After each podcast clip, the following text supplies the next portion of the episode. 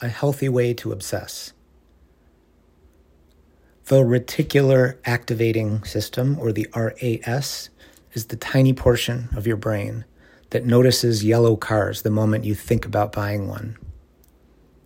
One way to use modern technology to activate the RAS and to force multiple exposures is to save a relevant image to the lock screen on your smartphone, which, research shows, the average person sees 110 times per day. Perhaps this is the subject of a different discussion.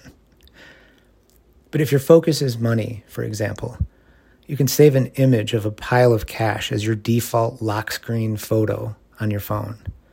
You'll see this multiple times per day, which may unconsciously open your mind to money opportunities that you may not have otherwise seen.